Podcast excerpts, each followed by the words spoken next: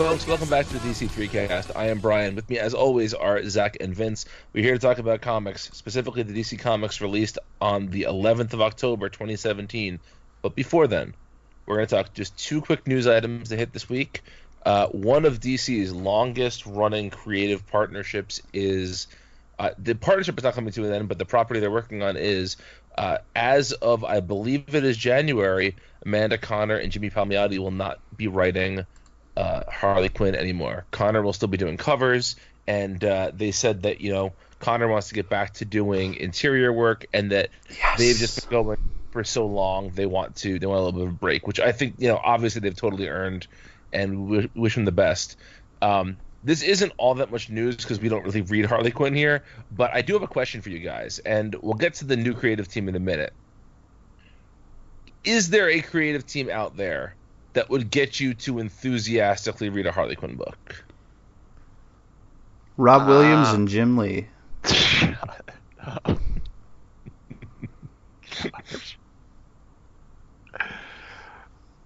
Um,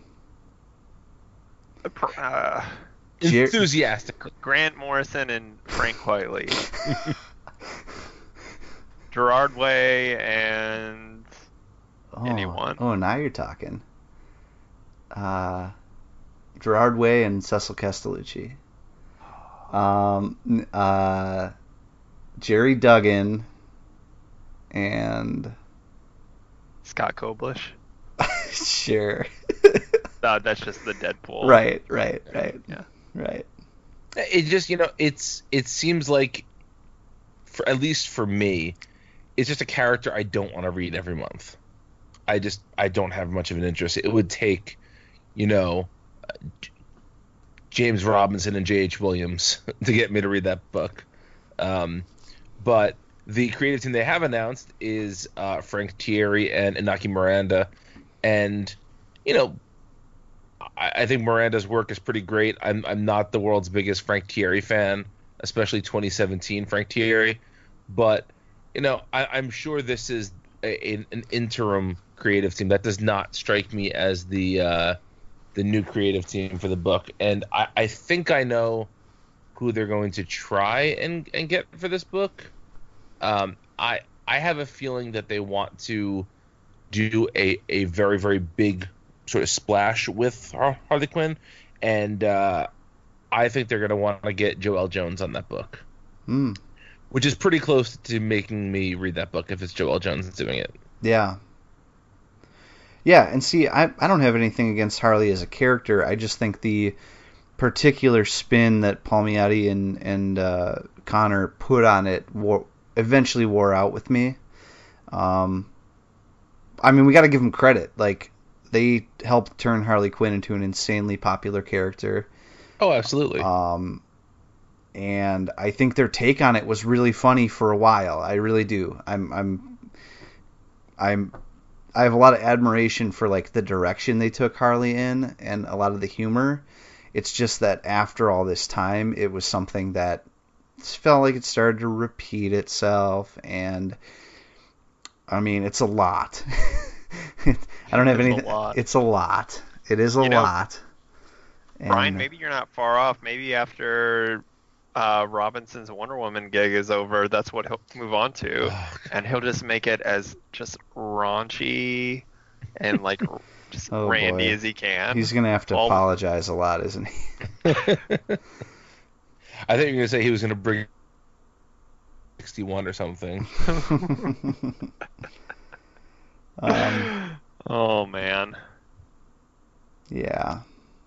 the other bit of news is um, we had had heard some bad intel or a few weeks ago on the podcast that Tom King and Jason Fabok were possibly doing a Rorschach story, and this was enough to get all of us to, uh, you know, to threaten to uh, end our lives in some violent way. I had But it turns diarrhea out- for a week, basically, Yeah. is what happened. but it turns out that is not the case. That they are working on a Swamp Thing story, and uh, according to Bleeding Cool, it will be part of a uh, one shot that will also feature a Len Wein Swamp Thing story. So I'm totally fine with that. That could be fun. Sure. Uh, although it, it will prevent some like peak info Rorschach. Folks, do you want to do info Rorschach right now? Sh- Let's do it. Let's bring it. Yeah. Unnecessary. Cowering down here in the sludge and the pollution. Conjuring names on screens. Learning nothing. That is unnecessary. Give me the smallest finger on a man's hand, and I'll produce information. Computer unnecessary.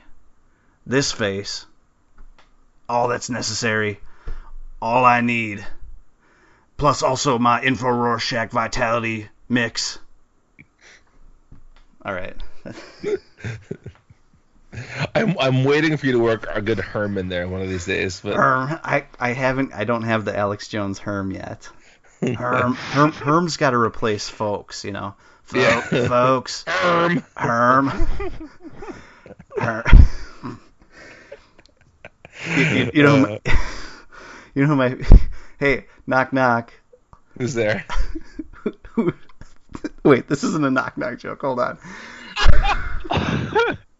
Who's Rorschach's favorite NFL head coach of all time?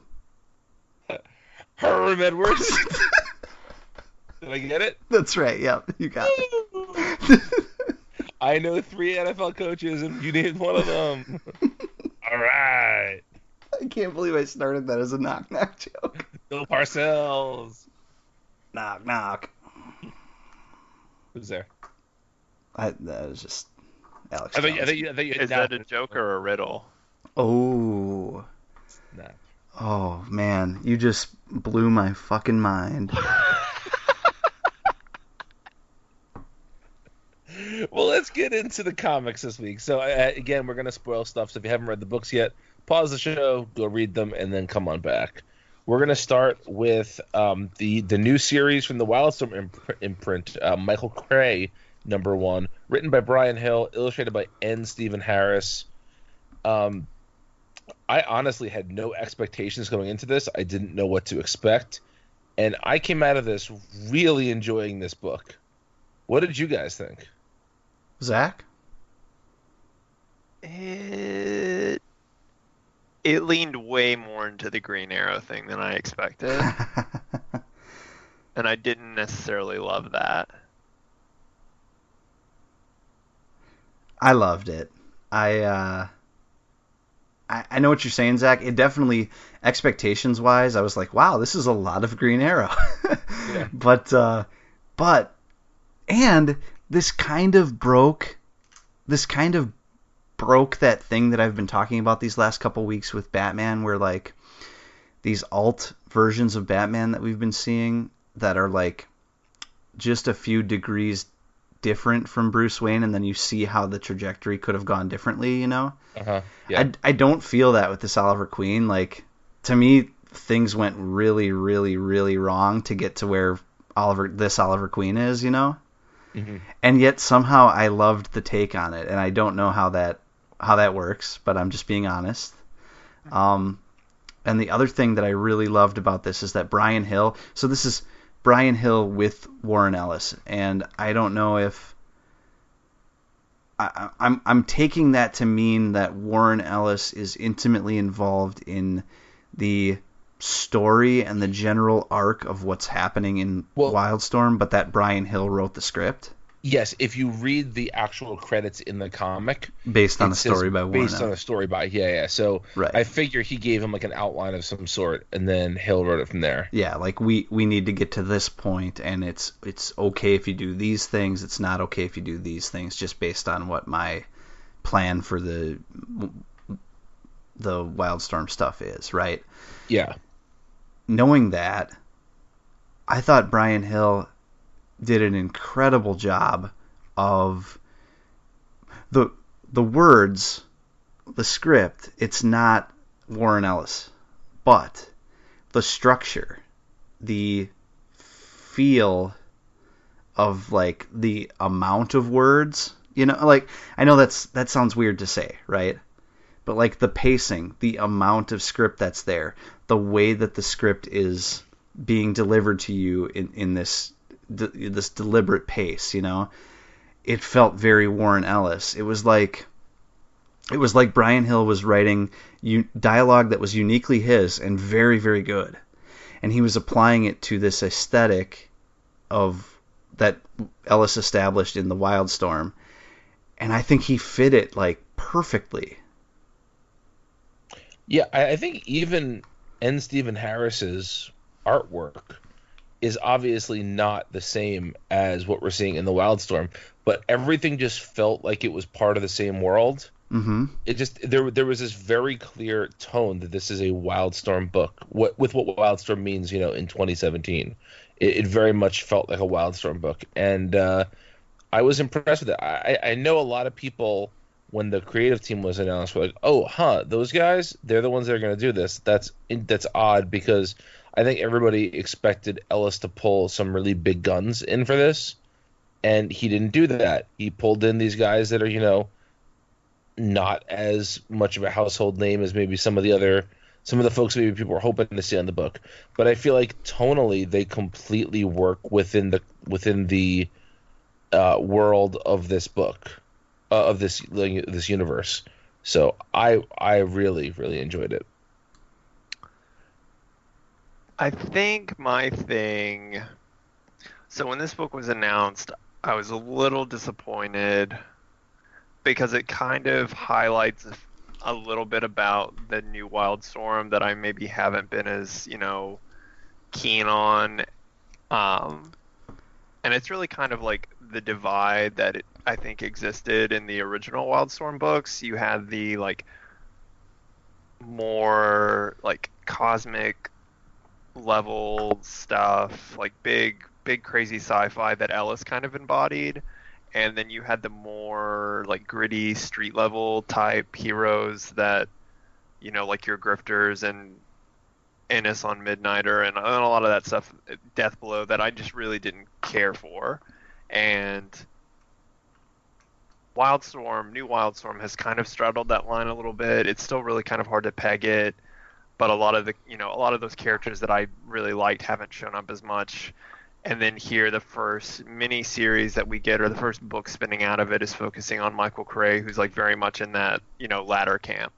Right. Um, and so this book was good, no doubt about it. Like, and it's definitely a you know its existence I think is merited and it, it pairs well with the with the main Wildstorm book, and I think that the the wrinkle of introducing DC Universe characters in you know interesting ways, you know besides like Green Arrow getting a lot of attention here, there's an offhanded reference to Bruce. Um, and so, and you know, we've already seen like Kent's at Martian Manhunter and the Wildstorm. So I think that's like a really interesting little wrinkle. But this is again kind of moving further away of what I wanted the Wildstorm to be, which was you know more like authority, planetary Mm.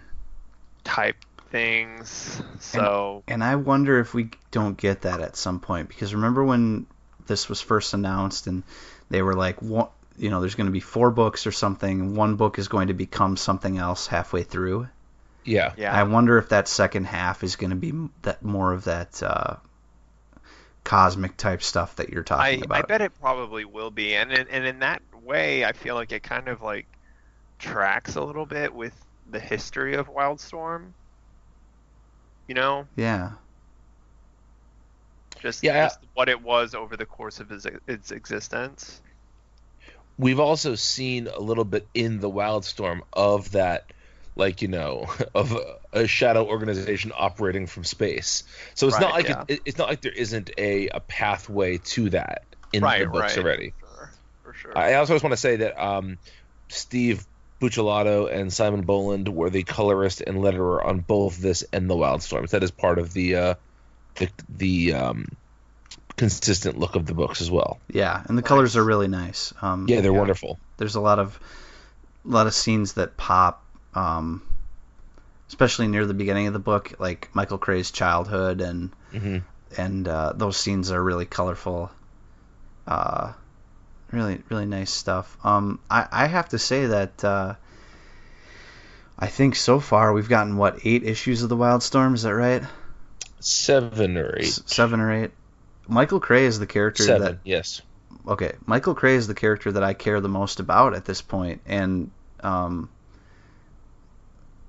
that's kind of crazy to me because I I also have historically preferred the more uh, cosmic or otherworldly characters in the Wildstorm, but but man, the way that Ellis grounded him in those last few issues for us, and then the the way that Bryan Hill continues to do that in this issue, I actually care more about this character than probably any other.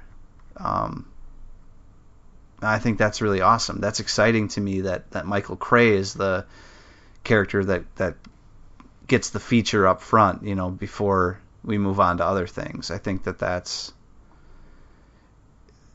unexpected, and when and when you get stuff that's not expected, it, it makes for some really exciting. Like, here's a new book that I'm excited to read now that I wasn't expecting to be six months ago. You know, Right.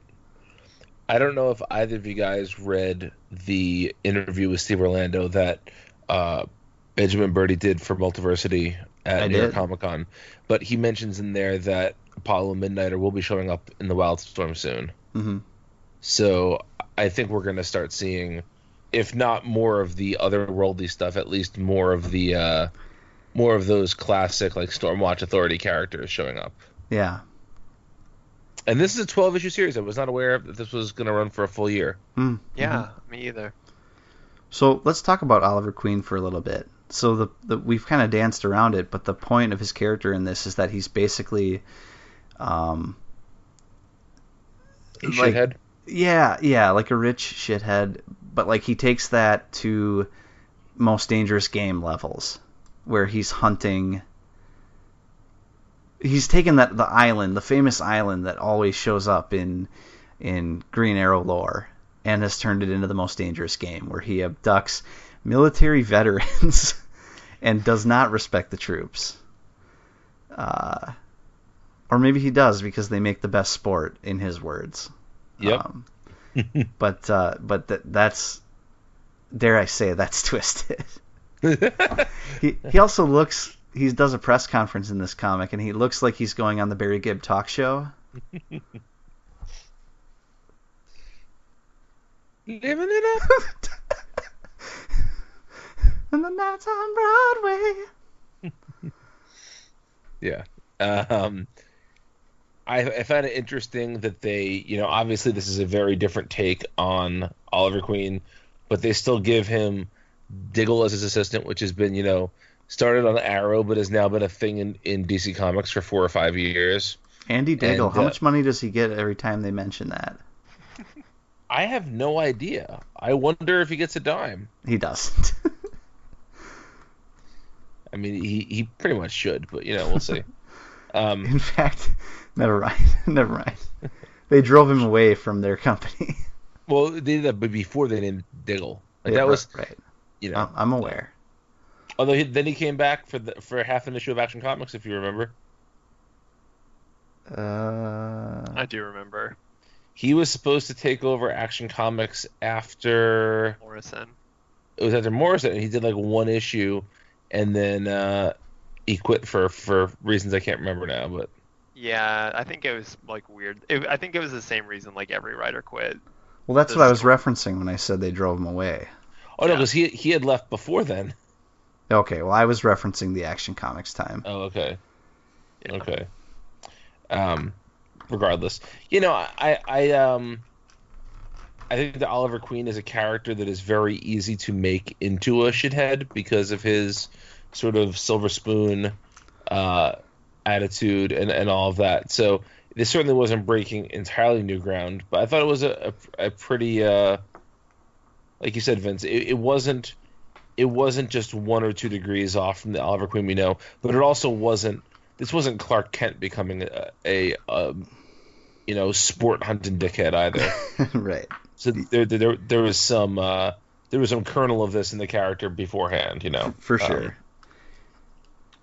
and uh, yeah, I, I find it interesting that this appears to be at least a two, if not a more multi-part arc about him trying to hunt Green Arrow.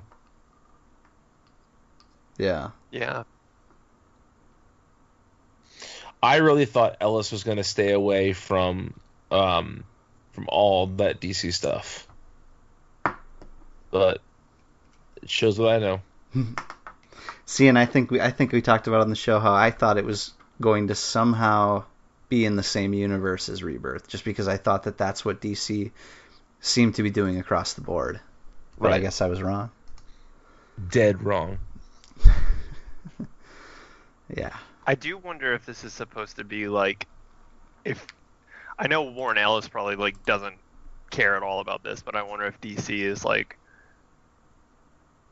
wrapping this up in you know the multiverse. Oh, I'm sure. It, I'm sure it's in a multi. Uh, I'm sure it's on a numbered planet. So in Uh-huh. some editor's office, they have that written down. yeah. um, but yeah. So uh, let's move on then. Let's move on to Ragman number one. This is a, a six-issue miniseries written by Ray Fawkes, illustrated by the aforementioned Inaki Miranda, and uh,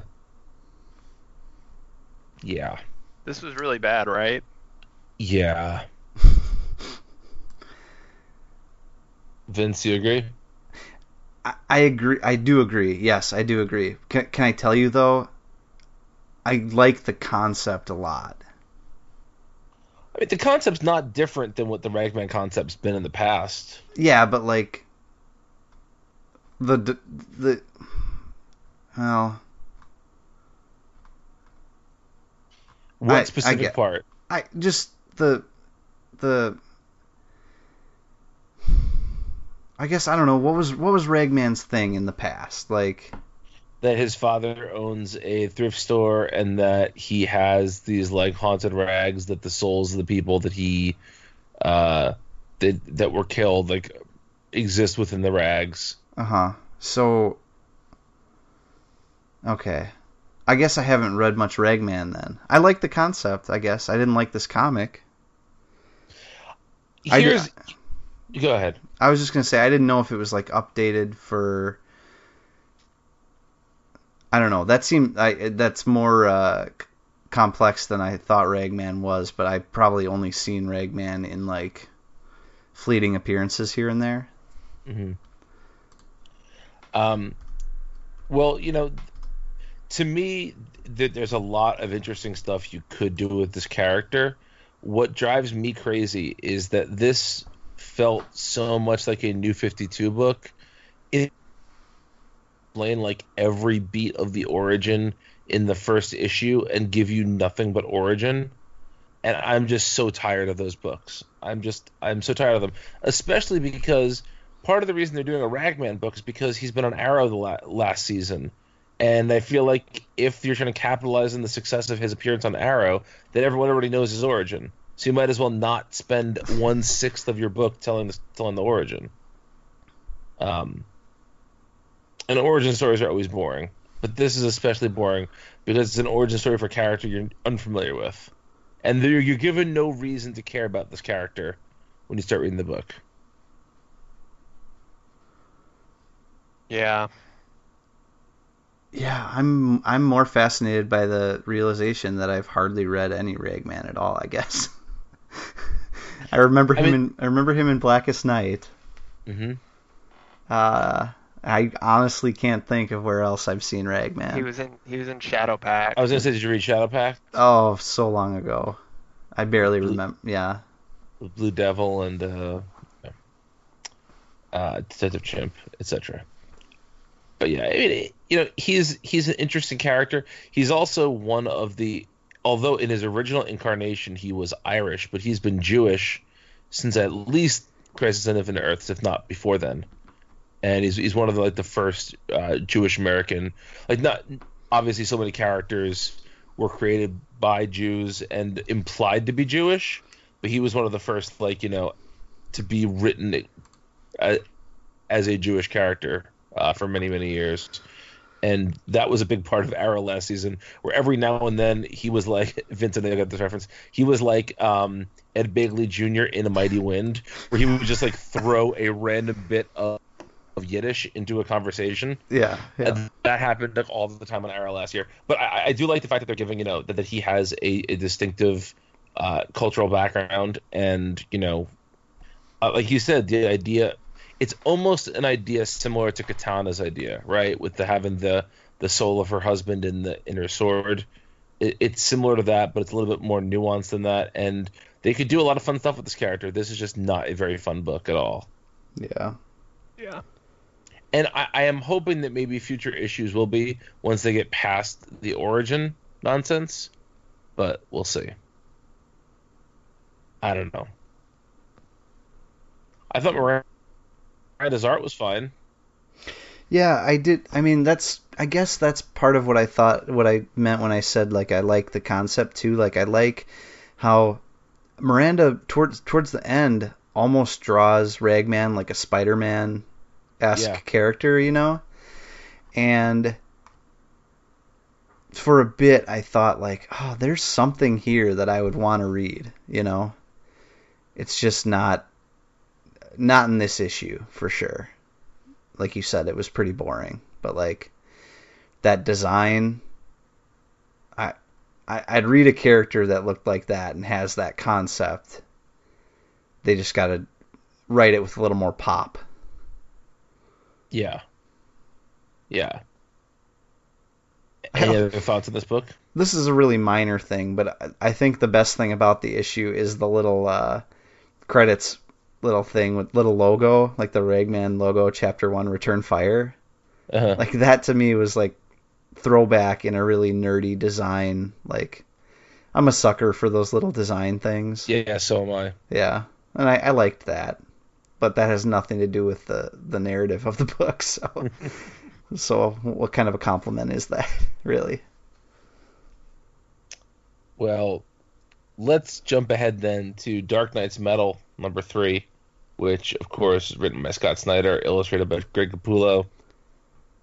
Uh, this issue sees uh, Batman missing and Wonder Woman and Superman looking for them, looking for him. It also has uh, a scene that Scott told us about on the show with uh, Robin and uh, and Jon Kent playing guitars and uh, playing the, the Batman '66 theme and like a metal version of it, which is just delightful. yeah Um, oh that was fantastic yeah. i love i love that um i love the way that uh, capullo drew damien's hair there like Yeah. like that would be damien's haircut if he were a heavy metal guitarist It's almost Scott Snyder's haircut. oh boy Oh, you're right. You know, and this is maybe getting a little bit, maybe not too much, but into the issue a little bit. Dive in, dude. Well, I just think we've been talking so much about the like Morrison connections because obviously, you know, this is very much built on Final Crisis and Return of Bruce Wayne stuff, but just the importance of music in Oh, not yeah. it wasn't even that important, but it was like a small plot point, you know, Darkseid hated music. yeah. Um, and this whole event is built around a, a type of music, really. Um, and the way that music is incorporated into this issue, I thought was really good. yeah. This is this is this remains to be the most fun event DC has done in a very long time. definitely it is wild how like how fun it is like the the stuff where they're in the bar and they're the villains are like playing the jukebox and like yeah. like that is a half step away from Jack Nicholson's Joker dancing to Prince while they rob a mm-hmm. an art gallery, you know? And Yeah. like it's in so many other writers and artists' hands that could be so corny. I mean, you think about how much of this issue was just exposition. But I actually didn't. I, I guess it didn't occur to me that it They- was. Yeah, th- yeah, that's what I I'm kind of getting at. They mask it so well. Like the whole bar scene Uh huh. is really just a whole bunch of people sitting around Yeah. and like downloading the plot into your brain. That's true, but it's also fantastic. Like there's stuff going on in the background. It's Exactly. it's yeah. funny. You've got like Detective Chimp cracking jokes and Even like when Superman is fighting the the Dark Knights, they're they're saying a lot to him. There's one panel. It's like all all text from the Batman who laughs. Yeah. And I love how the um the essentially the plot MacGuffin is like these three metal uh repositories that they have left. Steel's Mhm. hammer, Doctor Doctor Hate's uh, Doctor Fate's helmet, and the Plastic Man egg. Yeah. I love how the, there's these like three MacGuffins that they need to get to these various places, Right. and it's it's such a simplistic like uh, you know kid playing with action figures type thing, and yet that's exactly what we need. I feel in these events, you know, like I Yeah. think big events should be kids playing with action figures. Yeah. And we we still have no idea what that plastic man egg is for. Well, Plastic Like, Man is clearly Plastic inside Man it. An egg. Well, yeah, but like, why is Plastic Man in an egg? He's and incubating. Why, and why is it made of nth metal? Because I- Mama I'm Mama not, like, Plastic laid him. oh my goodness. I'm not even like critiquing it. It's just like, you know, here's this like crazy plot point that we still have like no context for, but it's just all right, Plastic Man's in a metal egg. Let's You- go. You and I both know that the government is keeping secret weapons housed in plastic putty eggs. Herm. Oh. Uh, I I also I love I I'm such a sucker for when the Justice League bails each other out in situations Mm-hmm. and like the Flash literally running in and saving Superman is such a small thing, but I love that stuff. Absolutely. To me, that feels like classic DC, just goodness right there. I, I love how this became a Superman saves the day story uh, that had a twist at the end. But like for a while, it was like, oh, this story is going to be, you know, it started as a Batman story, and now it's a Superman saving Batman story, and then that that gets twisted on its head at the end. But uh, but for a while, it was feeling like that. And that's exactly what you're what you're saying. You know, it's now it's Superman bailing Batman out. Yeah, But then I thought that the way that they tricked Superman was really, really fun yeah. with that like secret code. Which reminded me a little bit of that great Grayson Futures End issue Uh-huh. with the Cluemaster's code. Yes. Uh, it's not at all the same, but just I, I thought you were going to say it reminded you of the Adam West Batman that you always talk about. C. The C. C C for Catwoman. yeah. yeah. No, but I do love that also. yeah. Uh, Batman Yeah. 66. That was uh, Some days just get rid of a bomb. part of me kind of wished that uh, the Batman Who Laughs went up to the jukebox and said, uh, "I have a song I'd like to play for you," and then he came out in a gigantic, oversized suit, started dancing to yeah. Talking Heads. Everybody, it's for the kids out there. I wish I wish they played uh he played Twisted by uh, They Might Be Giants. yeah. Uh all right. All right, let's see what else happens in this issue that that's cool. I I just want to say I I think Capullo did such a great job. Capullo didn't get to draw too many like of the non-Bat family members uh while he, of the DC universe while he was drawing Batman, but I really like his Superman in particular here. It was um he definitely gives Superman like that the gritty, gruff, like uh, you know, he he definitely looks a little bit tougher than we see Superman sometimes look, but he's not like a dark and uh, and brooding Superman either. He's very heroic. He's very uh, demonstrative with his with his smile. It's just I don't know. I, I really enjoyed this his take on Superman. yeah, I did too. I like his Wonder Woman as well. Um, this is like totally off topic of Capullo's art, but I get I guess not necessarily because I, I mean, he does draw him this way in the issue, but I don't I don't know that he nec- he might have designed the character. I don't know. But how surreal is it that like we have an editor's box that has the words Jon Snow Nightwing? I was gonna mention that too. Yeah. Described it to us when he was on the show, but still, it's different to be describing it in an interview that way versus to have it like you know, essentially as canon that way. Yeah. oh, like we're probably gonna get a Jon Snow Nightwing action figure. That's gonna be a thing. I will buy it. I won't, but I appreciate it. Um, we get our uh, our aforementioned Detective Chimp appearance in this uh, in this book, Mhm. which is you know dope. Yep. and he's gonna be part of that that new uh, one shot that's happening in February Yeah, next year. Dark Knights Rising, which I mean, with those two things, I can.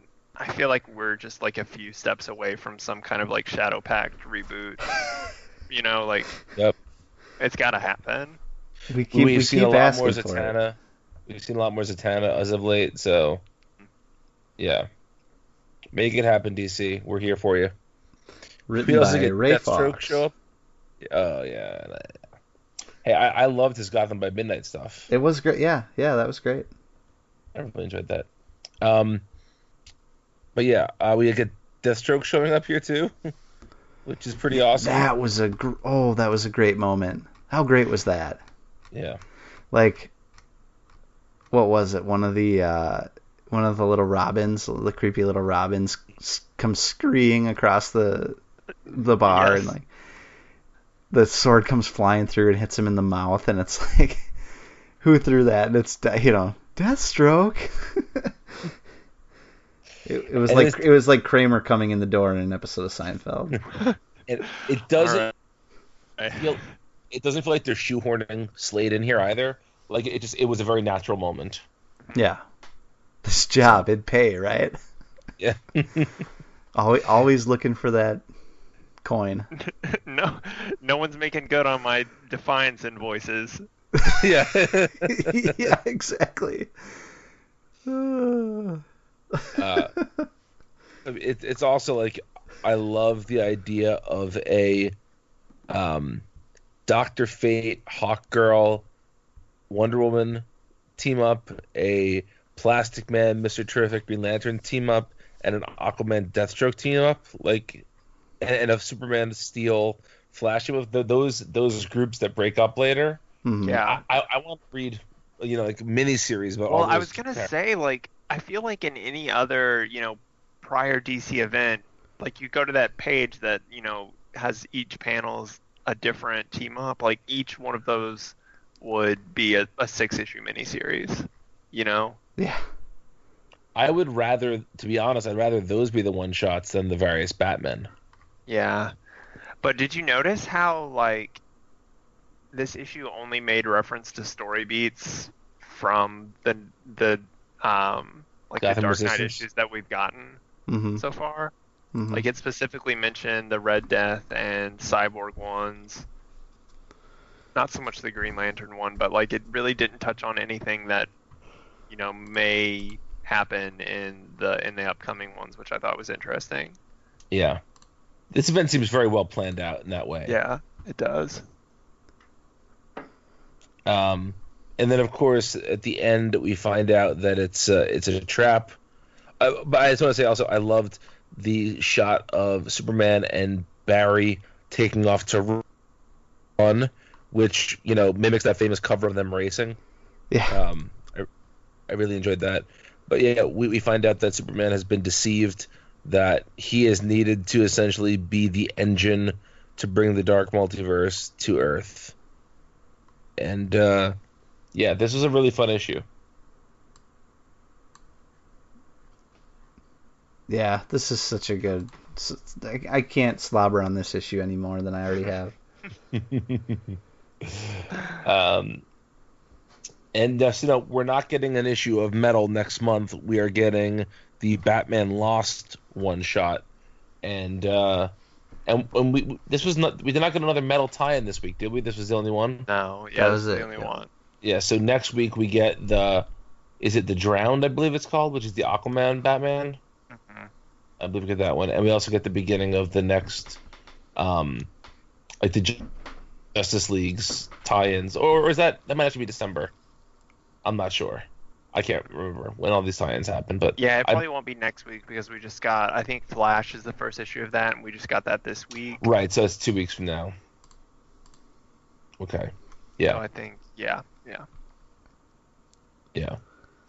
Well, um, we're now going to tackle the two books that deal with Mr. Oz this week uh, Action Comics and Detective Comics. We'll start with Action because we're going to have more to say about Detective, I'm sure. So we'll save that for a bit. But um, Action Comics 989, illustrated by Viktor Bogdanovic, written by Dan Jurgens. Um, what do you guys think of this issue? Um, well, first of all, Bogdanovic's back, which I uh, he's been has he missed an issue here or Ryan has yeah, the last, last issue. one. Yeah. yeah, man, he's good. I love his art. Um, so there's that. Uh, the other thing is, I thought this uh, stuff with the the guy who comes in with a gun, hmm the what's his um, what's his name? Did he have a name? I Um, think he did, but I don't remember. Anyway, Yeah. I thought that was really, you know, sometimes comic companies or media companies like delay episodes or delay issues for things that like closely mimic the the real world, but I guess like we have enough mass shootings these days that like you can't really delay this out any.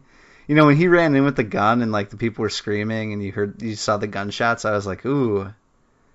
Like he comes in the door and there's like people laying on the ground. Yeah. Am I getting Yeah. too real here? I mean, No. it's.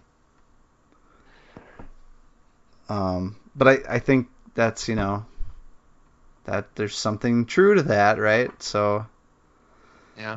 um, so that was that was interesting, and then um, you know Superman getting to see the horrors of the world again, and uh, uh, yeah, I I like Steve this. Lombard getting shot. That was weird, and they treated it with almost no like, like Yeah. no, nobody went over and was like, "Steve, are you okay?" They're like, ah, he's an God. asshole. Yeah, exactly. Yeah, fi- finally somebody shot that bastard. um, uh, I, I want to point out that uh, the, the I texted you guys this, and this is really pedantic, but Jurgens has the character say, uh, you know, because he's coming out against the fake news, right, in the Yeah. world. And he calls it the pabulum and falsehoods that they're trying to anesthetize us with. And uh, I'll have everybody know that pabulum means food or sustenance, and pablum is the word that Jurgens was actually looking for. So DC, hire me. I will read all of your books. I do it anyway. I'll sort those things out for you. S- Speaking of being a pedantic asshole, I um I was watching The Flash last night or two nights ago rather, and at one point, uh, Cisco says to Caitlin, "Come on, you're smarter than this. You have two you have two doctorates and a PhD." That- that- what? And I was like, that is such an easy thi- thing for somebody for like a script assistant to catch. There's no reason that uh, that a network television show should have that error in it. yep, absolutely. That's somebody just yeah, yeah. That's Oh, pretty man. bad. Yeah. Um, you know, this this issue was okay. I like Bogdanovic's art a lot, but I feel like this is like Jor-El is one of those characters that has literally never been back, right? This is this is the first time we've seen Jor-El that didn't blow up on on Krypton, Krypton, if you will, and uh, I I I just feel like if you're gonna bring this character in and do a story with him, you've got to make it more interesting than Earth doesn't deserve you, because that's like every third Superman story involves that, and it just feels very samey in that way. I don't know if you guys agree or not. I mean, yeah, but I'm I'm I'm having a lot of fun with it anyway. Yeah, it's it's weird what this story is trying to be because on one hand it does it kind of makes sense as this like prelude to Doomsday Clock because it's you know very like current political situation. You know, you have um, you know government people, you know rulers using um, chemical weapons on their own people. You have mass shootings. You've got um, the whole fake news thing. But it's also this like weird new Krypton esque feeling story. You know, I don't know. I kind of flipped for that last page. Yeah, I want there to be a new Krypton. Krypton. Yeah. Krypton. But you know what? Like, so we when we got our review copy, you you know, we all we flipped to this last page and looked, and I I hadn't really read it yet, but now like I'm reading the dialogue and like you know, he says this is bliss, Jon. I really think this is just some like weird made up planet that Jurgens has come up with called Bliss with a bunch of super people, and it has like literally no bearing on anything else. Yeah. That's I, what I think this it is. se- it seems fake. Yeah, I 100% agree with you, Zach. I don't think this is going to be New Krypton at all.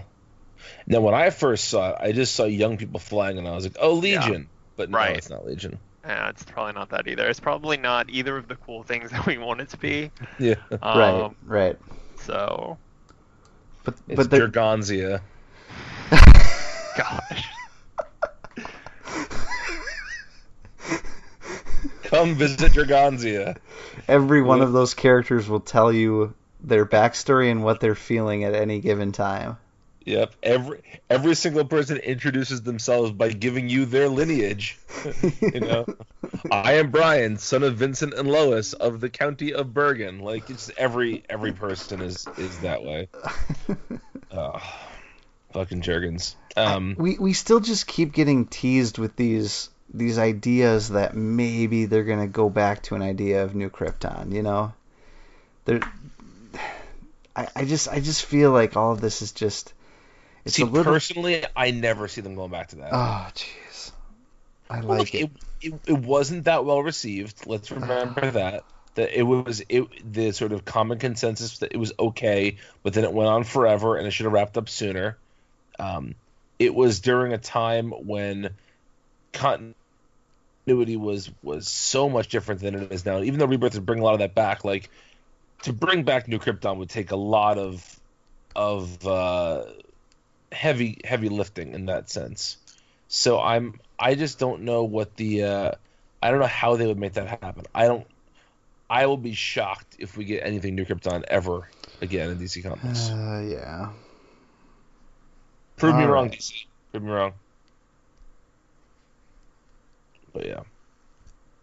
Is there uh, anything else to say about this issue? Well, I don't think so. Yeah. Well, here is a book I think we're gonna have a lot more to say about. And that is Detective Comics number nine six six, written by James Tynion the fourth, illustrated by Eddie Barrows. You know, there there's a lot of good stuff in this issue, but we have to jump right to it.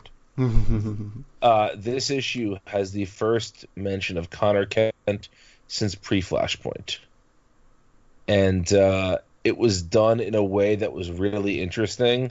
It was uh, essentially future Tim saying, "Tell Conner you're sorry," and Tim saying, "Wait, who's Conner?" And it just, it, it, I don't know about you guys, that scene got me. Oh, it was good. That's like that was so unexpected and so well played. And just the shock on both of their face like the, you know, Oh, it was so good. And so this plays back into what we were talking about with the last issue. You know, we were talking about who this Tim is, and Brian, you said something like, "Oh, the, isn't this the the Jeff Johns like future Tim?" That was Eh, that was Vince actually. Oh, was it Vince? Okay, Yeah. sorry. Put some Um, respect on my name. Uh, but no, I I'm mean, just like you, you nailed it though. Like that's that's like who this is, right? Like, yeah. 100% now. Yeah, and Which- it rules. Wh- which I think does not necessarily preclude it from also being the Tim and Batwoman. Right, right. I don't. I I think you're right. I- I, I think that, that both of those ideas can coexist. I think so too. I think the one we've written out, thankfully, is the Jurgens penned uh, Batman Beyond Tim Drake. Yes. Yeah. Which nobody ever. If you're doing Rebirth, you never need to revisit that again. Right. No reason to. I Um, guarantee that's revisited before New Krypton. God, fuck you so hard, man. um, You know, But right. now, you know, I brought up last time that Teen Titans Super Sons crossover thing. Do you think that leads more to the possibility that this could be that Tim Drake too? I mean, this that Batman. I still don't think so. I just Yeah, I don't don't think know so why they either. would do two Batman of Tomorrow that two that's closely together, and I think it would. I could see how Jon existing and Conner not could be Mm, an impetus for him to target Jon. see, yeah, I think Zach. I think your logic is perfectly sound, and I could totally see that happening. But after this issue, I also don't see this as a character that quote unquote hangs around for a while. Agreed. You know, so I see both sides of it, and I think Oh, see, I think he can. I think Oh, he could hang around for a no. while. I think he's got some legs. I think that would be I don't know if I'd like that. You know what? The only way that I would like that is if. Oh shit, dude! You might be right. What Well, because I don't know. I don't know how else this like next arc of detective is gonna go What if if that's he's not around. what if that's the way that like in action comics where we had the um two two sides of Su- merging? yeah the two sides of superman like what if that's how the merging happens here Ah, that'd be interesting. and and that's how they bring back conner kent and have it still make sense and have it there be some context for a tim drake that he knew and oof i'm i'm gonna I've been liking detective a lot more than i liked action when it was doing all that stuff Mhm. but I'm to say the same thing that I said back then, which is that I want them to get to the point where we can have Conner Kent back and we can have everything merged and finalized. But I don't know if I want to see the way that that sausage is made, Agreed. Yeah. you know. I don't know. This is already so much better. It is it than yes. Superman Reborn. It abs I agree 100%. It's it is much better. It's more emotionally sound. It's uh the total package is better. Everything surrounding it is better. It's just a more quality book than than action is or was at the time. But uh and this is coming from a guy who who likes action well enough. Um, Yeah. Yeah. Yeah, I mean it's it is perfectly reasonable to think that like the the Batman over in uh the Super Sons crossover is going to be like the future Damian comeback for whatever reason, but it just seems it seems weird. I think you sold it to me just now. And I don't but I don't know if I like that. Well, we'll see. Uh, I do want to talk about Damian for a second here. I loved the sequence in this book when future Tim is telling current Tim why he's Batman. When he goes through like Dick was Batman, but he had to move on. Mhm. Jason, yeah, I, I gave the reasons why the other Robins wouldn't wouldn't have made sense as Batman. Oh, Jason's made me sad. Yeah. Yeah. But I, th- I thought it was I thought it was a very well written sequence. Yeah. We also got another hyper time nod in this Yeah. issue, Yep. which actually is the thing that I thought that you the thing in the dialogue that you were mentioning, Oh Vince. no! when I got to it, I was like, "Oh, okay, cool, hyper time nod." But then when I got to the real thing, I was like, "Oh, that's so much better." splooge, Yeah. um, googe. um, now here's my question: the uh, we, we're seeing this scene from Tim's like future here when Superman is talking to Tim on the like in the Batcave. Mhm. Is that Conner? I think so. I think so too. Yeah. yeah, Oh man, I didn't even think about that. He should have been wearing a leather jacket. Yeah. Because it, it, the reason I think it is is because if it wasn't, there's no reason why he would have started the conversation by saying Tim, it's Superman. It was a Tim, it's Clark. But but they but they don't want you. They want you to think it's Clark. Well, but it's it really it- Doesn't doesn't he say s- tou- doesn't he say touchdown or something? Which is hold on to keep talking amongst yourselves. he says the Yeah, Titans need the Batman. Well, He says he says another touchdown won't do it. Yeah, that's that you, that's a Conner Kent thing. really? Yeah, Really? yeah, absolutely. Oh man.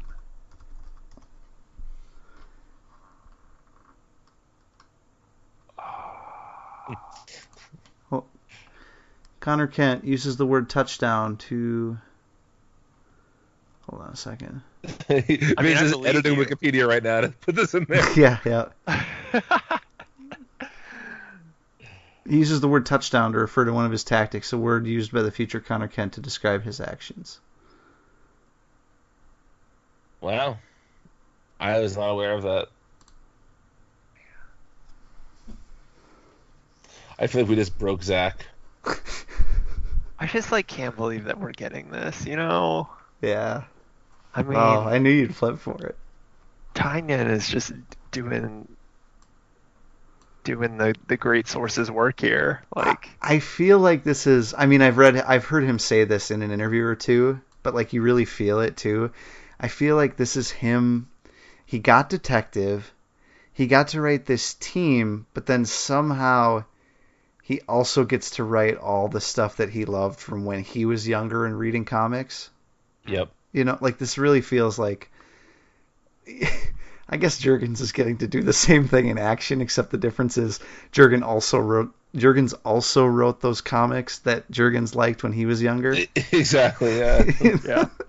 Jurgens is Jurgens' favorite creator. yeah. That that Jurgens that Jurgens liked is coming back into style. Yeah. Oh, he used to he used to love Jurgens, but he misses the old Jurgens. Yeah. Straight from the gold Jurgens. You need to bust that rap out again sometime, Vince. I uh, figure out what episode it was in and just splice it in here. No, I, I, I had shit to do. Uh, no, uh, yeah, no, this is this is a great issue.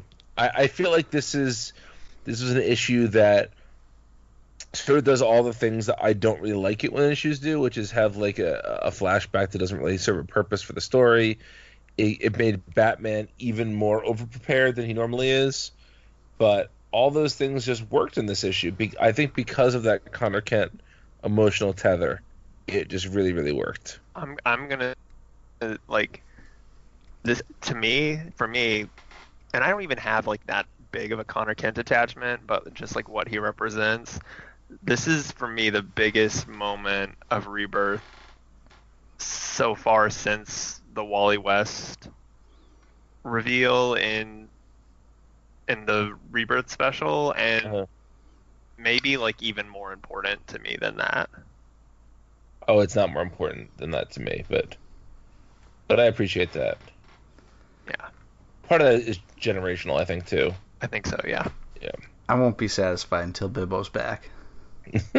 Bibbo was back, wasn't he? Bibbo In, was like, men- the was issue? mentioned. Bibbo was mentioned, right? I thought he was in the first like arc of Superman. Oh, I don't remember. I Maybe- mean, to maybe me, right. to me, Bibbo never left. that's, that's, that's a whole other story.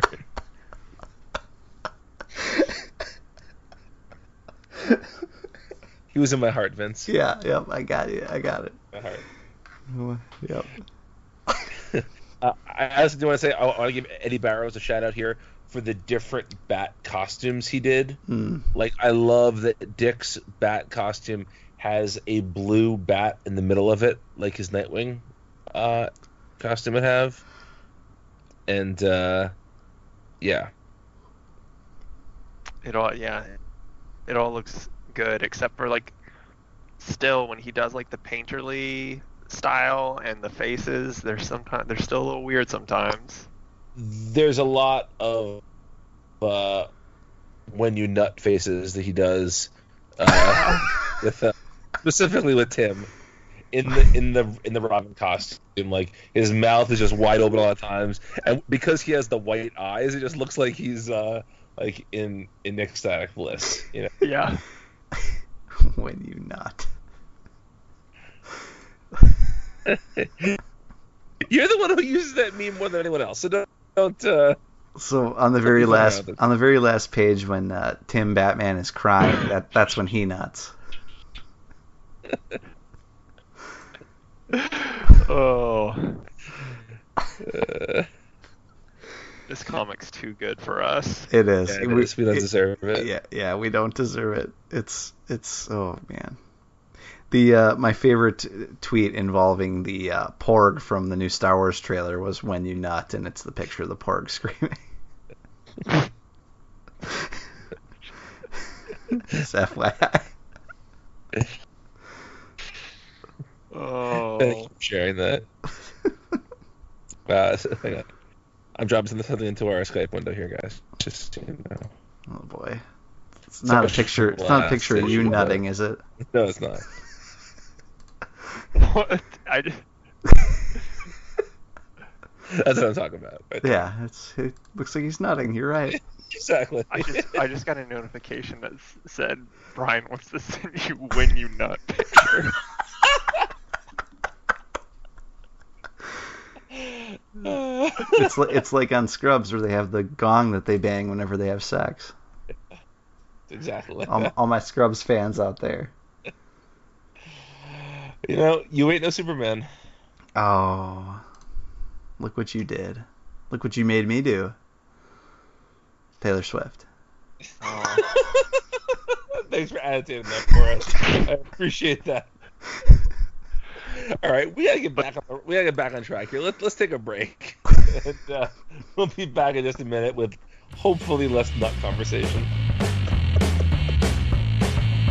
Hello, we're the hosts of the Multiversity Manga Club podcast. I'm Emily. I'm Zach. And I'm Walter.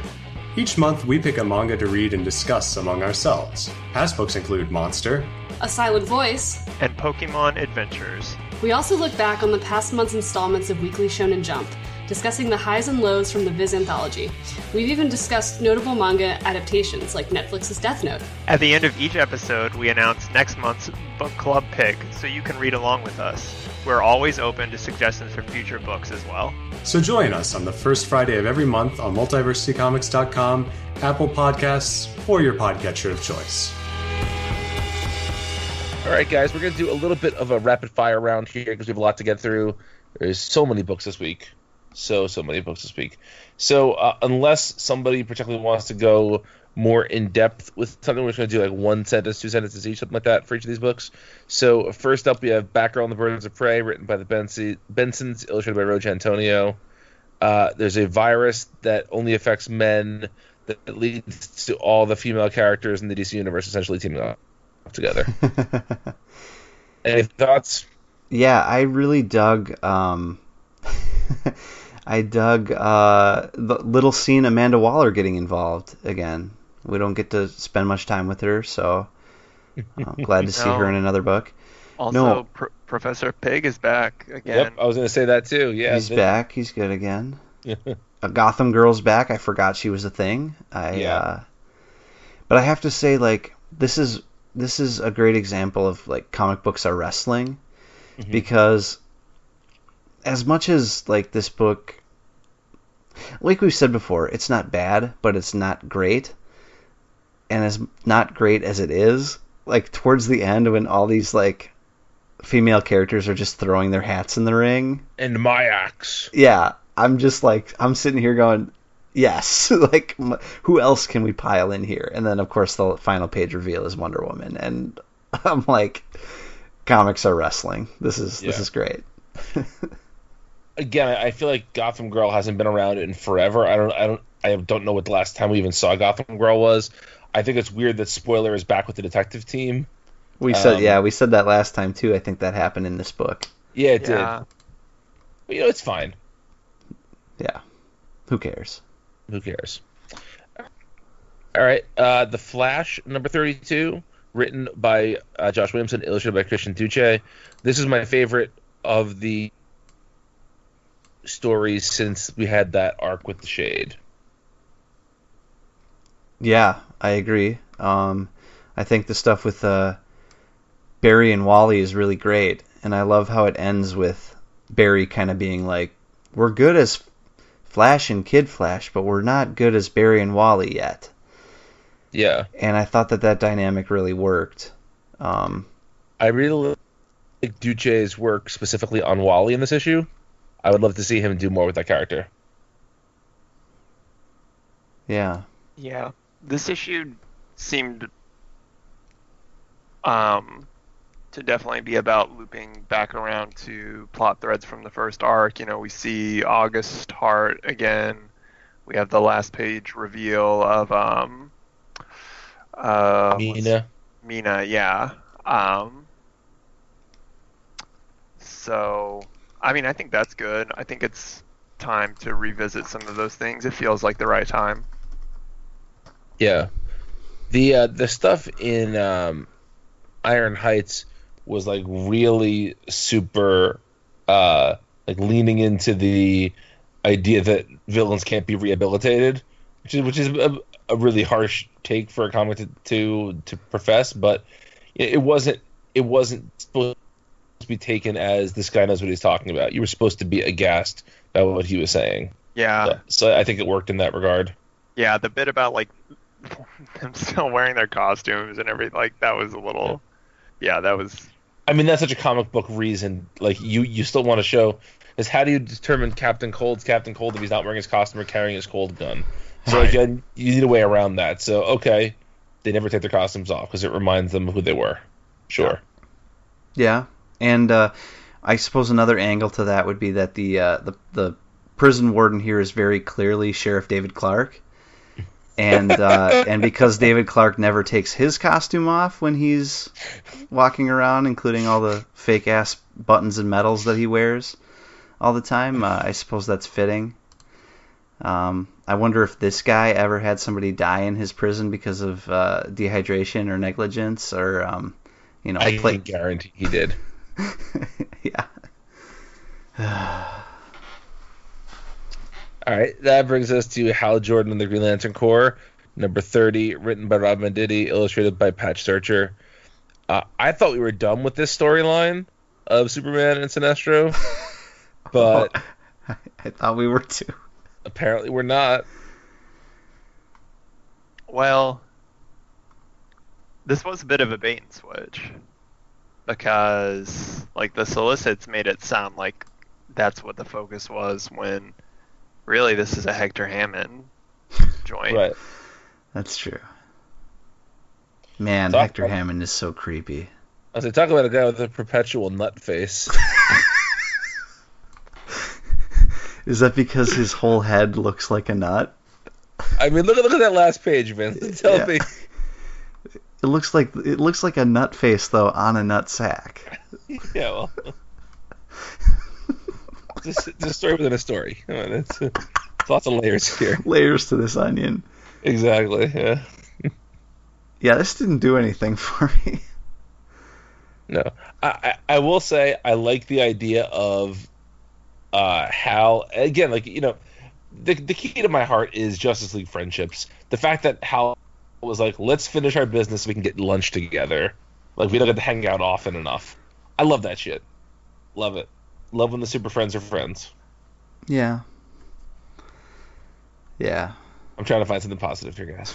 Um, Good effort. Thank you. uh, Justice League of America number 16, written by Steve Orlando, illustrated by Felipe Watanabe. Um, when this issue started, I was afraid it was going to be an entire issue of this Aaron's uh, backstory. Yes. I, I was not pleased. I thought the same thing. I was like, "Oh, here we go again." Like, Yeah. we, we saw it from one person's perspective, and now we'll see it from another. I mean, to be fair, that is what we got, it it is, but, but it it wasn't just from his perspective. right, and it was yeah, and it was actually pretty compelling. Whereas I didn't think the the stuff from the previous issue where it went back to um, you know when the Atom arrived here.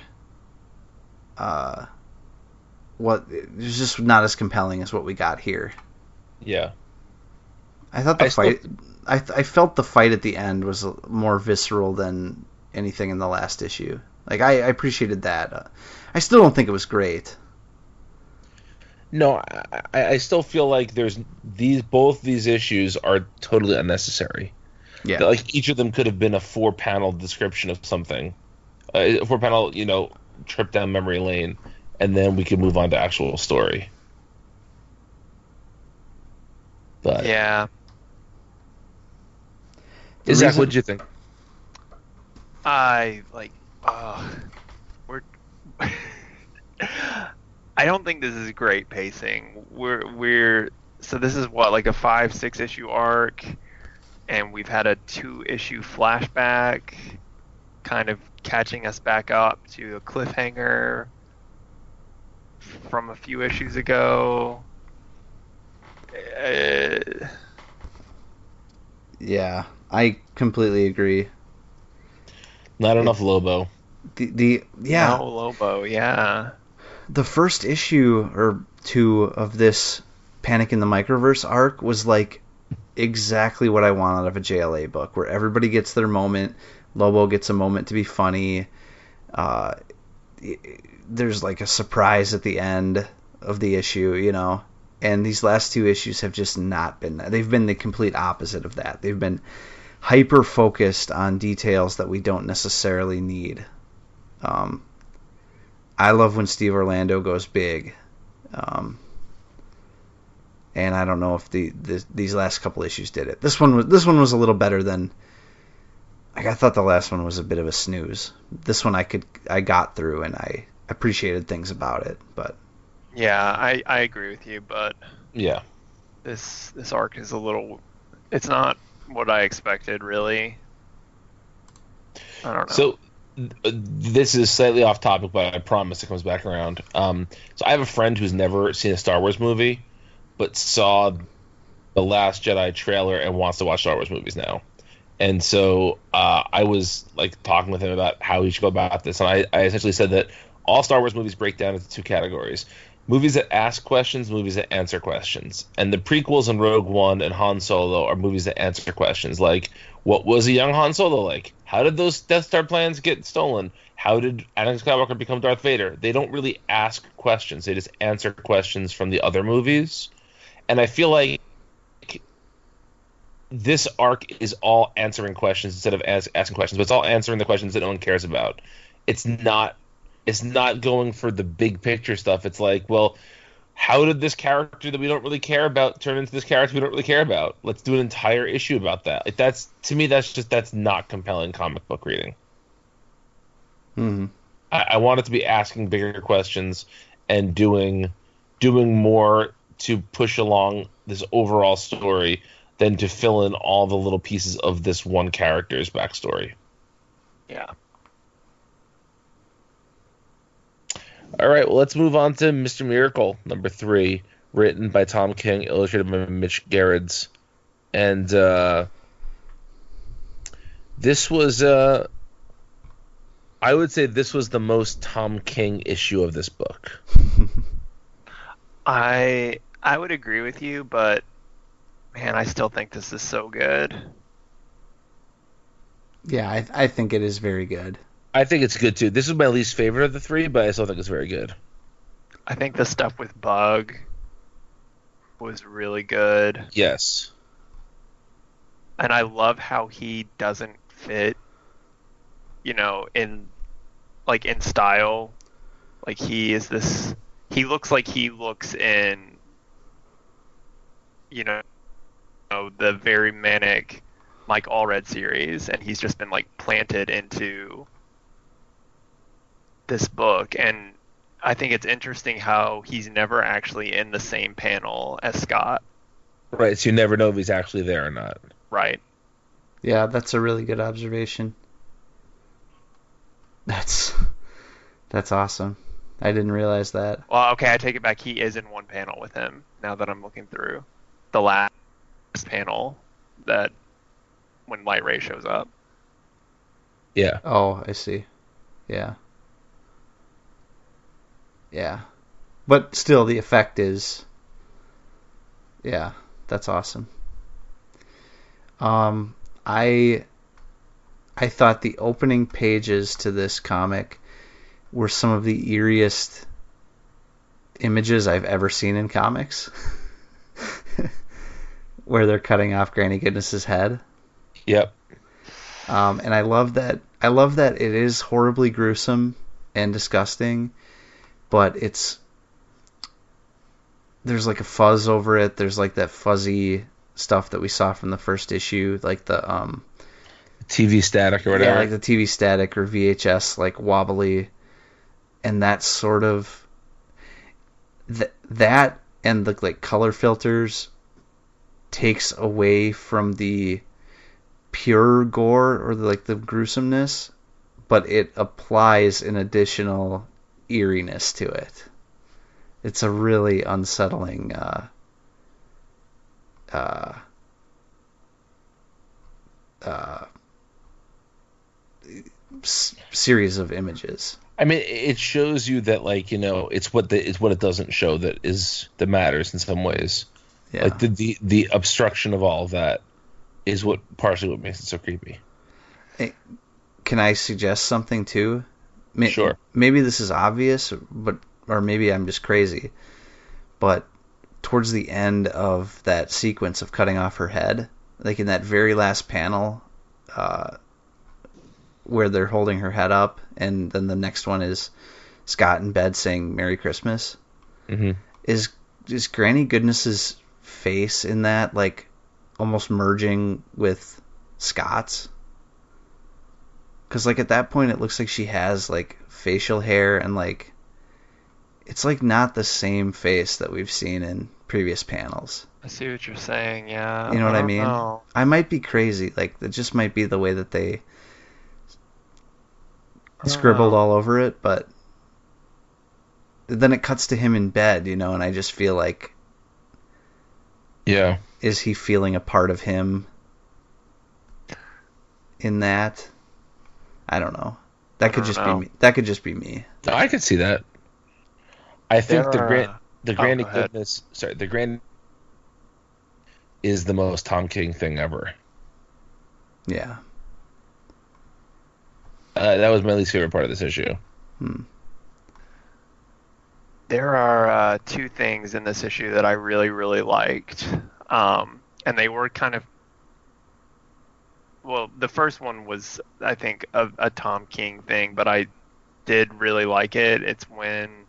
Um, it's the only Darkseid is panel in this book, and afterward, Yep. Scott, you know, what does that even mean? I bet it doesn't mean anything. It just sounds cool. That's the three of us talking about Tom King's Batman. Yeah, It is. I mean, Yeah. it's you know, Yeah. Um, but then the other thing is this idea that the anti-life equation is in Scott, or that he thinks it is, and he's like that plays into like the paranoia angle, and and the idea that his like suicide attempt was his uh, like subconscious attempt to get it out of him. I think is like a really interesting idea Absolutely. and then that that last question where he's you know like at, talking to Orion and he's like, "Do you think it's in you too?" yeah, I I just think it's like such a great use of that concept that's already really abstract to begin with. Um, and just that whole scene, that whole closing scene is just so good. Um, yeah, this this issue really did it for me. yeah, me too. Yeah, I said I, I think that, that that Granny Goodness Christmas story was just a little bit too uh, a little bit too on the nose for me. But other than that, I did really enjoy this issue, and I think that Gerads is doing such great work. Yeah.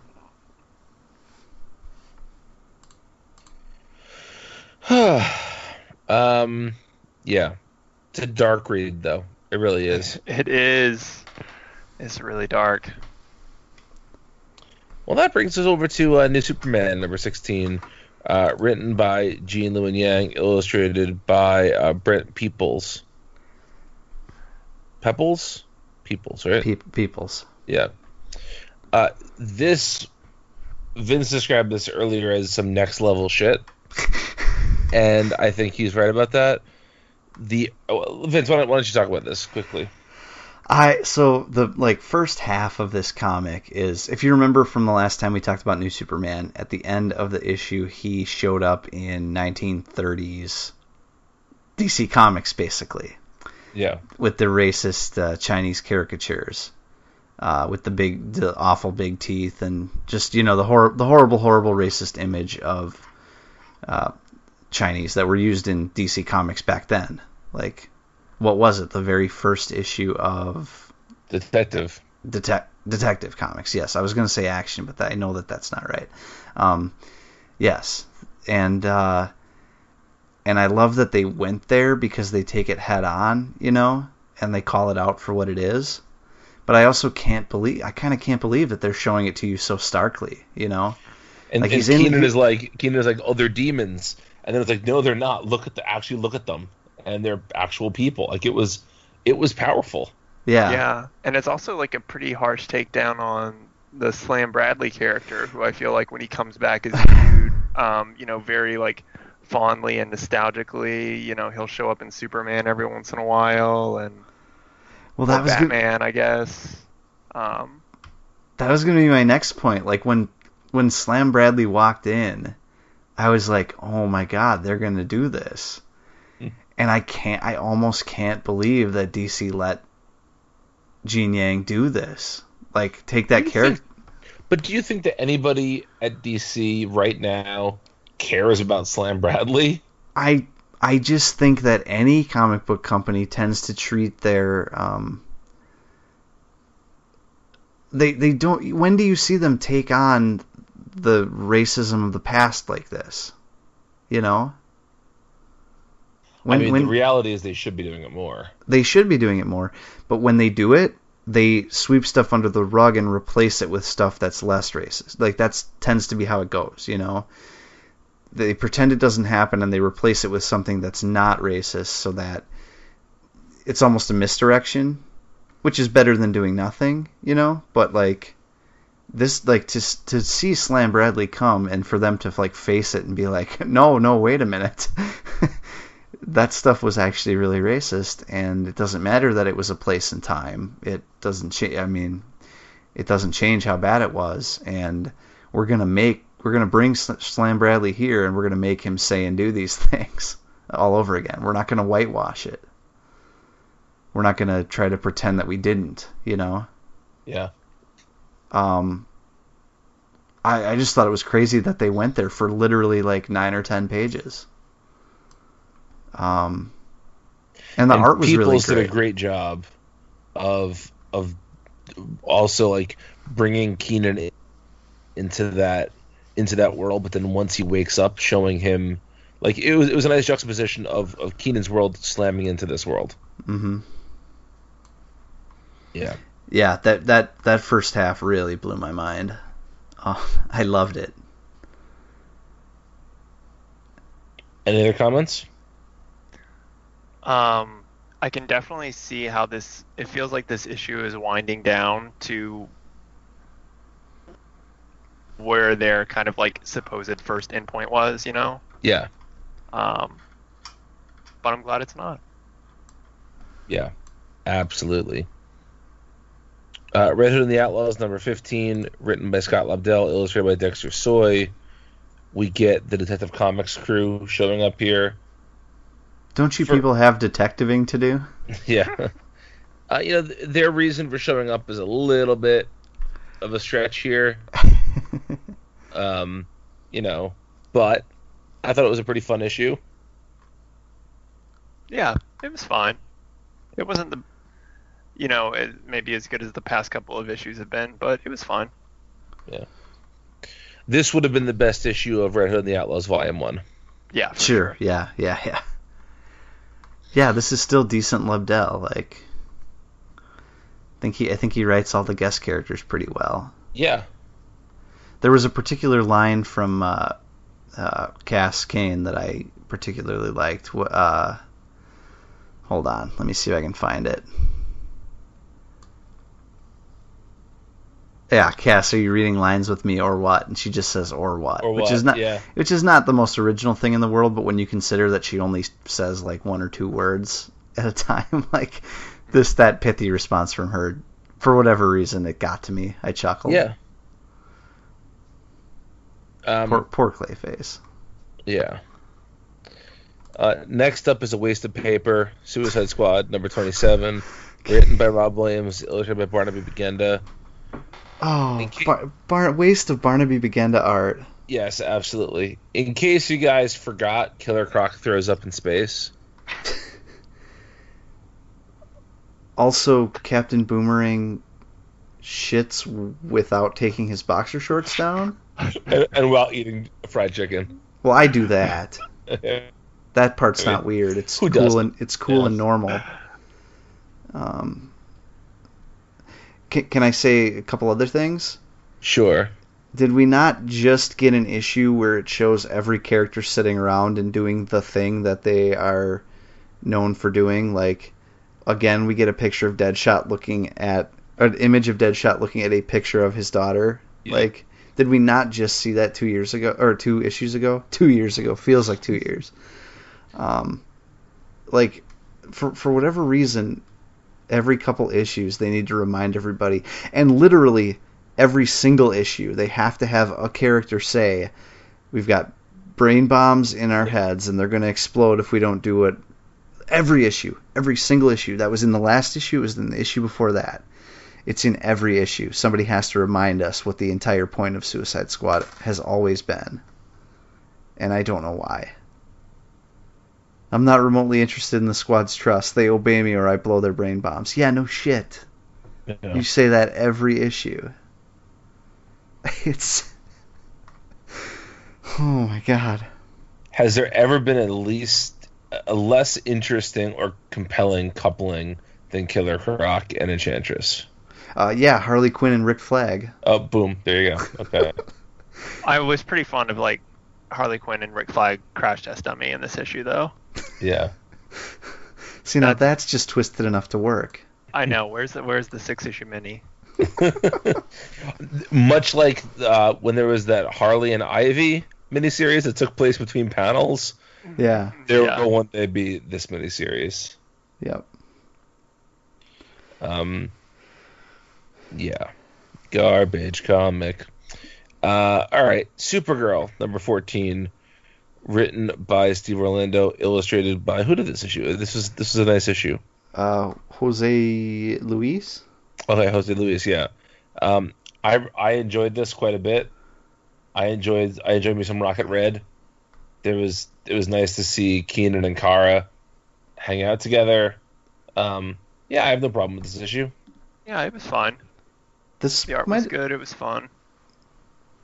This might have been my favorite issue of Supergirl yet because I've liked the series, but nothing's really knocked me out.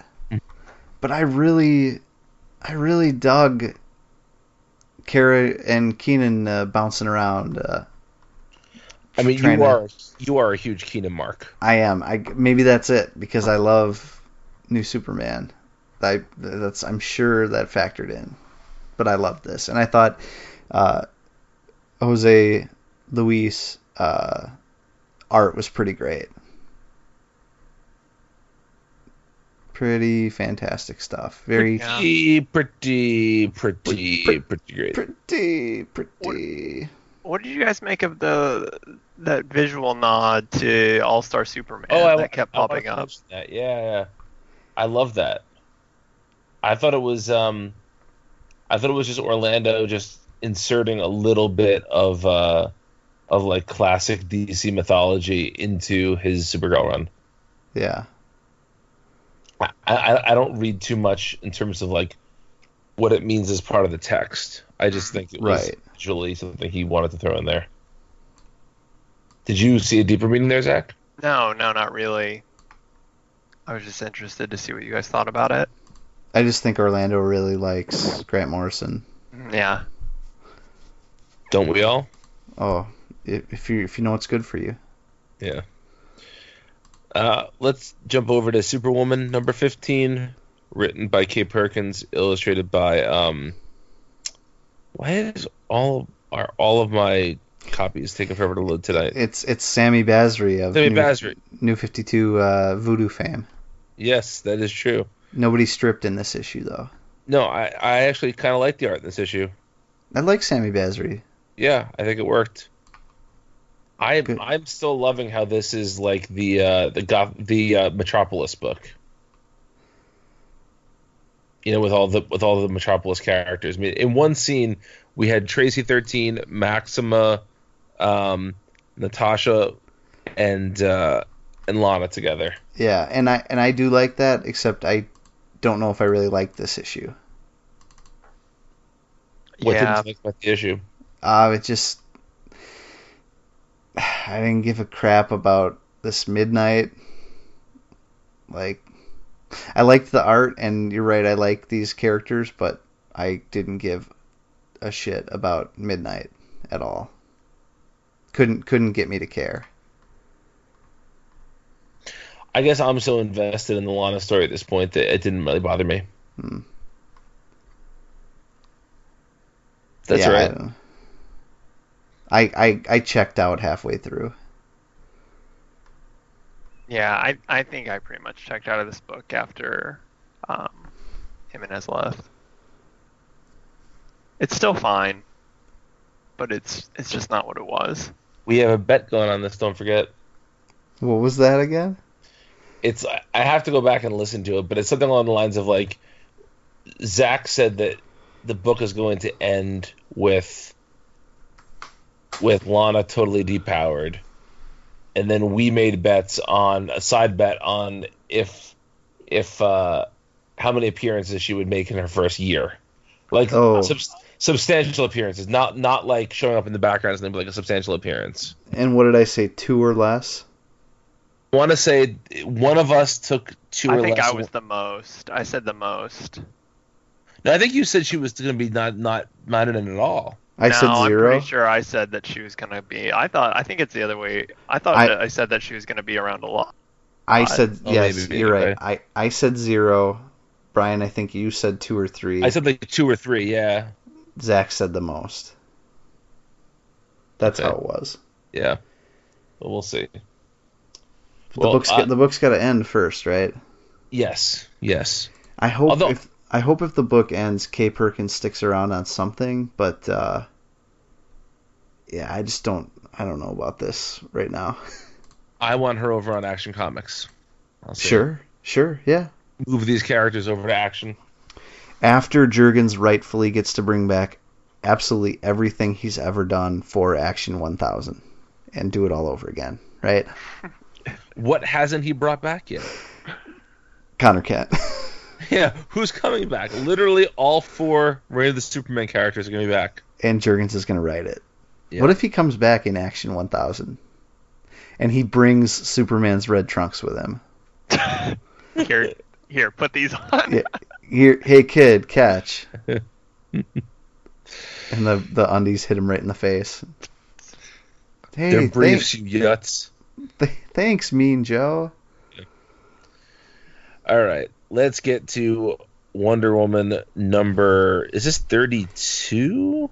Thirty-two. I, I'm thrown off. I, I kept I kept feeling like Robinson was coming in at 30, but he came in at 31, which is a weird place to like come in, you know, from a numerical standpoint. But uh, written by James Robinson, illustrated by Sergio Davila, and this issue certainly was more Diana focused than the first issue of the arc. Um, what do you guys think? It was, but that didn't make it better. Where did Sergio Davila come from? I don't know. Why? I yeah, I don't know either. It's weird to have a fill-in on the second artist, the second issue. It wasn't great. Um, Oh, you don't like him? no, I didn't like this. Not this issue, anyway. The art, you mean, or The art. oh, or I the- yeah, Mm, I thought the art was fine. Thought it was okay. mm, I think I'm falling in between you guys on this one. Uh, I I I liked this issue until like the last couple pages, and then just like what? And Jason's like, sis. Oh, Yeah, it was just this- weird. It was a the- weird ending. It, I don't know if I like this at all. I uh first of all, yeah, there was more Di- it was more Diana centric, but like they had to throw in a bunch of cheesy jokes about like oh, uh I'm the damsel in distress, says Steve, which is true. He is. I mean, in Wonder Woman's history, he is. But like hanging a lampshade on it at this point is like, oh, it's so clever when like clearly that it, that's what Steve's meant to to be, you know. Mhm. I didn't find it funny to like hang a lampshade on that. And uh I I don't know, like it just it it came off as like, oh, look how clever we're being when like no, that's just what Steve is. He's supposed to be the one that Wonder Woman saves. Um, it's been like that since Wonder Woman, the dawn of Wonder Woman, you know. So I just feel like that joke's been made so many times before that it's not clever, and I don't. Th- I think a lot of this is like Diana wandering around, having stuff explained to her, and just accepting it, and I don't know. The pacing was really weird, and the letter that J- Jason wrote was really weird. You mean the letter Hercules wrote? Or was it Hercules? I don't. Yeah. I don't even. Okay. I don't. I don't even remember. But. Um. Yes, Hercules. It was weird. Yeah. Just. I don't know. I didn't like this. Jack, what do you think? I mean, I thought, I thought it was mostly fine until that like kind of ending sequence of Diana and Jason just meeting. Um, I actually thought, I I actually thought the like stuff with Hercules writing the letter to Diana was fine. Um, I I thought this issue was fine. I, I think, as I seem to be tonight, for the most part, I'm falling somewhere in between you guys. I think there were parts of this that were good. I um, I do think that a lot of this was written with people who have seen the movie in mind. Uh, there's a number of like movie tropes in there from There's the, like Scottish yeah, guy. and Chief was there too, and uh, you know, so there's, there's that, and uh, I I like Wonder Woman putting together like that this was Grail without somebody having to explain it to her. I feel like so many times in Wonder Woman books, like you were saying, Vince, just like you know, it people just don't respect the character's intelligence enough, and so I like the fact that she figured it out for herself. But overall, this issue felt a little bit slight and just didn't feel. I don't know. I was hoping for a very, very epic run out of Robinson, and so far it doesn't feel that epic to me. Yeah. Yeah. Uh, who knows? We'll see. Yeah. Well, let's take another quick break. We'll be back in just a second to discuss the next three issues of Legion Lost. Hi, I'm Paul, the host of the Comic Syllabus Podcast, a weekly show on the Multiversity network of podcasts. We read widely and we dig deep, bringing different analytical approaches to our study and appreciation of the wide variety of comics out there. Along with comics teachers, critics, and creators, we do close readings of classic and current exemplars of the medium, and we invite you to join us every Tuesday here at multiversitycomics.com. So let's dig deep. All right, guys, welcome back to week three of our retro read through of Legion Lost, the 2000 ish miniseries by Andy Lanning and Dan Abnett, illustrated by Olivier Coipel and Alixe Pascal. Pascal? I don't know. Um, so I had an interesting point in this week's read through um, where I thought that I really wasn't going to like this series. I thought that it wasn't really doing anything all that interesting.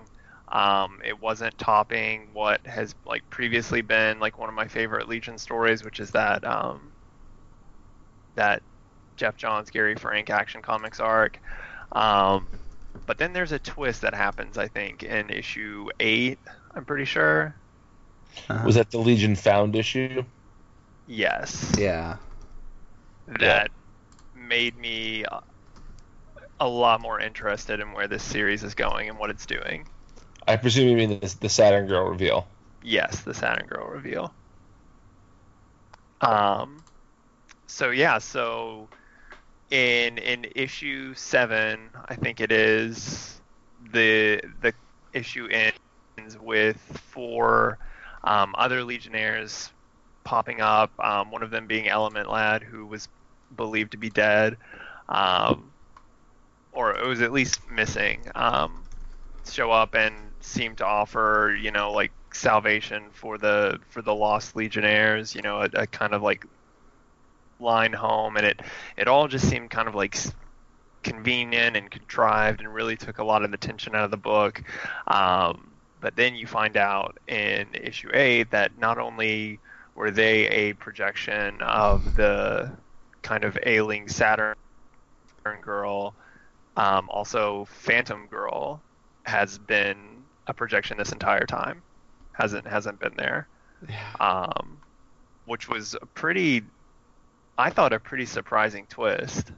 Yeah, I, I knew something was up that it wasn't the actual Legion. I feel like because of the way Brainiac was responding and the certain bits of the story that weren't really making sense, I, I, I was like, oh, okay, I, I see I see this isn't going to be there's going to be a twist here. I did not see the twist that it actually wound up being though. Hmm. Yeah, I think we've all like read so many comic books to this point that you can kind of spot those red herrings when they're coming. hmm But uh, but nonetheless, it, it it was no less effective as a storytelling beat. Yeah. Yeah. yeah. I mean, some of that stuff, though, I think, and maybe this is just me being like a cynical comic fan, like, I've read enough not great stories to be like some of those, you know, weirder plot elements, like, oh, I went back through the dimensional portal and it de aged me, and who cares if that doesn't make sense? and, you know, right, like, yeah. like you've only got 12 issues to tell a story so sometimes you've got to cut some corners to get that story told and i thought well okay this is the story that we're telling i don't love it that's not very interesting um, but then you know i felt bad a little bit for doubting abnett and Lanning here because they ended up doing something pretty pretty cool and and taking the story in a direction i didn't really expect Yeah, and and there, man, there are a lot of big ideas here. Like I've read, I've read lesser Legion stories where they just they do such boring routine things with these characters, you Yep. know. And I feel like Abnett and Lanning are really pushing the bounds of like almost linear storytelling here. There's almost like a space madness vibe to Yep. them sitting around being lost. And it's it's not that they're going mad, but it's that like It's Brainiac building that machine that does nothing.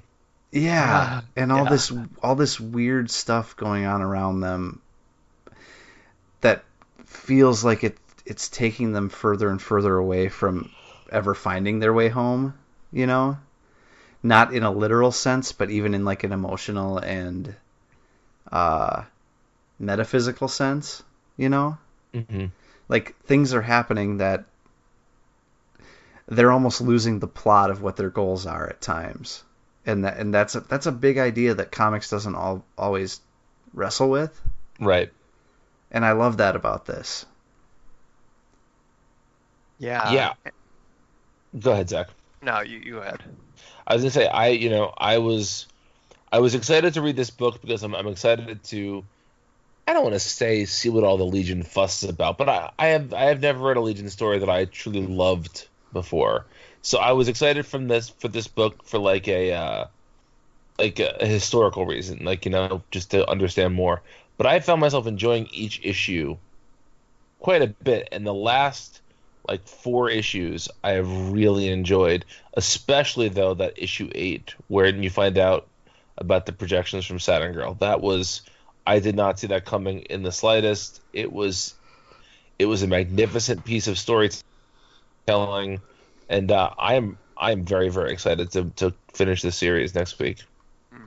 Yeah, and I, I wanted to say that with the the progeny, like the the wave of ships coming on, I see the kind of um, prototype for what um, well, I guess it was it was Giffen who went on and did the you know annihilation story that Abnett then picked up Mm-hmm. um, afterward. But it's just interesting. I, I I mean I guess that's not necessarily a particularly innovative sci-fi trope, but I, I just think the connection is interesting there. Yeah. Um, I feel like the Pascal Alixe is that her pronouncing it? hmm Uh, his Oh yeah, I said it backwards, didn't I? oh well. Uh, I, I might be saying it backwards. I'm not no, sure. I, you're right. It is Pascal Alixe. Okay. Yeah. Um, I feel like that his art was in that in that ninth issue, or eighth ninth issue, yeah, is uh like Saturn Girl's chest is gigantic. It's it's very like it's very 90s proportions and facial expressions. Like I feel like that was the I mean the the Coipel stuff is not exactly cutting edge in that way, but I feel like that issue was really over the top with like 90s visual tropes. Right. Yeah, in multiple pages as well. It was pretty distracting. Not that the art was bad overall. It was just that that that, that element could have been toned down a bit. Yeah, there's an there's an aesthetic that for sure is of a time and place that's very identifiable. Yeah. Um, but yeah, I'm I'm very excited to wrap this series up. What about what about you guys? Yeah, I'm like really excited to see kind of where it goes. Um, because I mean, I kind of already know.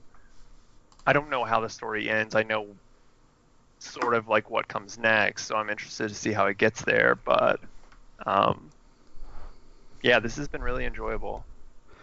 It makes me want to. Uh, it makes me want to read the rest of their Legion stuff, because if it's if it's as high minded as this, then uh, yeah, I'm in. Agreed. Yeah, I do know that in the the run that follows this, there's a um, a new god story. Mm. Really? I'm, yeah, I'm interested to check out. Oh man. That does sound good. Yeah, I'm down. I'm down to clown. yeah, well, that run is like 30 something issue, so That's not that's not a terrible uh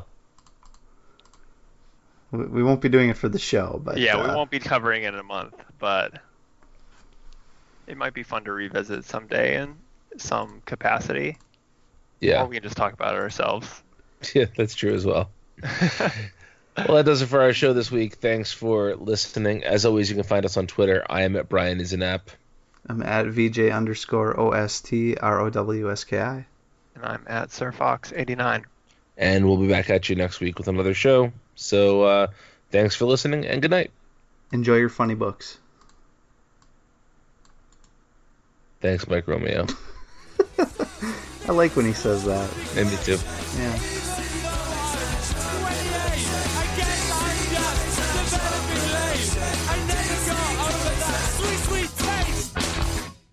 You guys care so much more than I do about some of these books.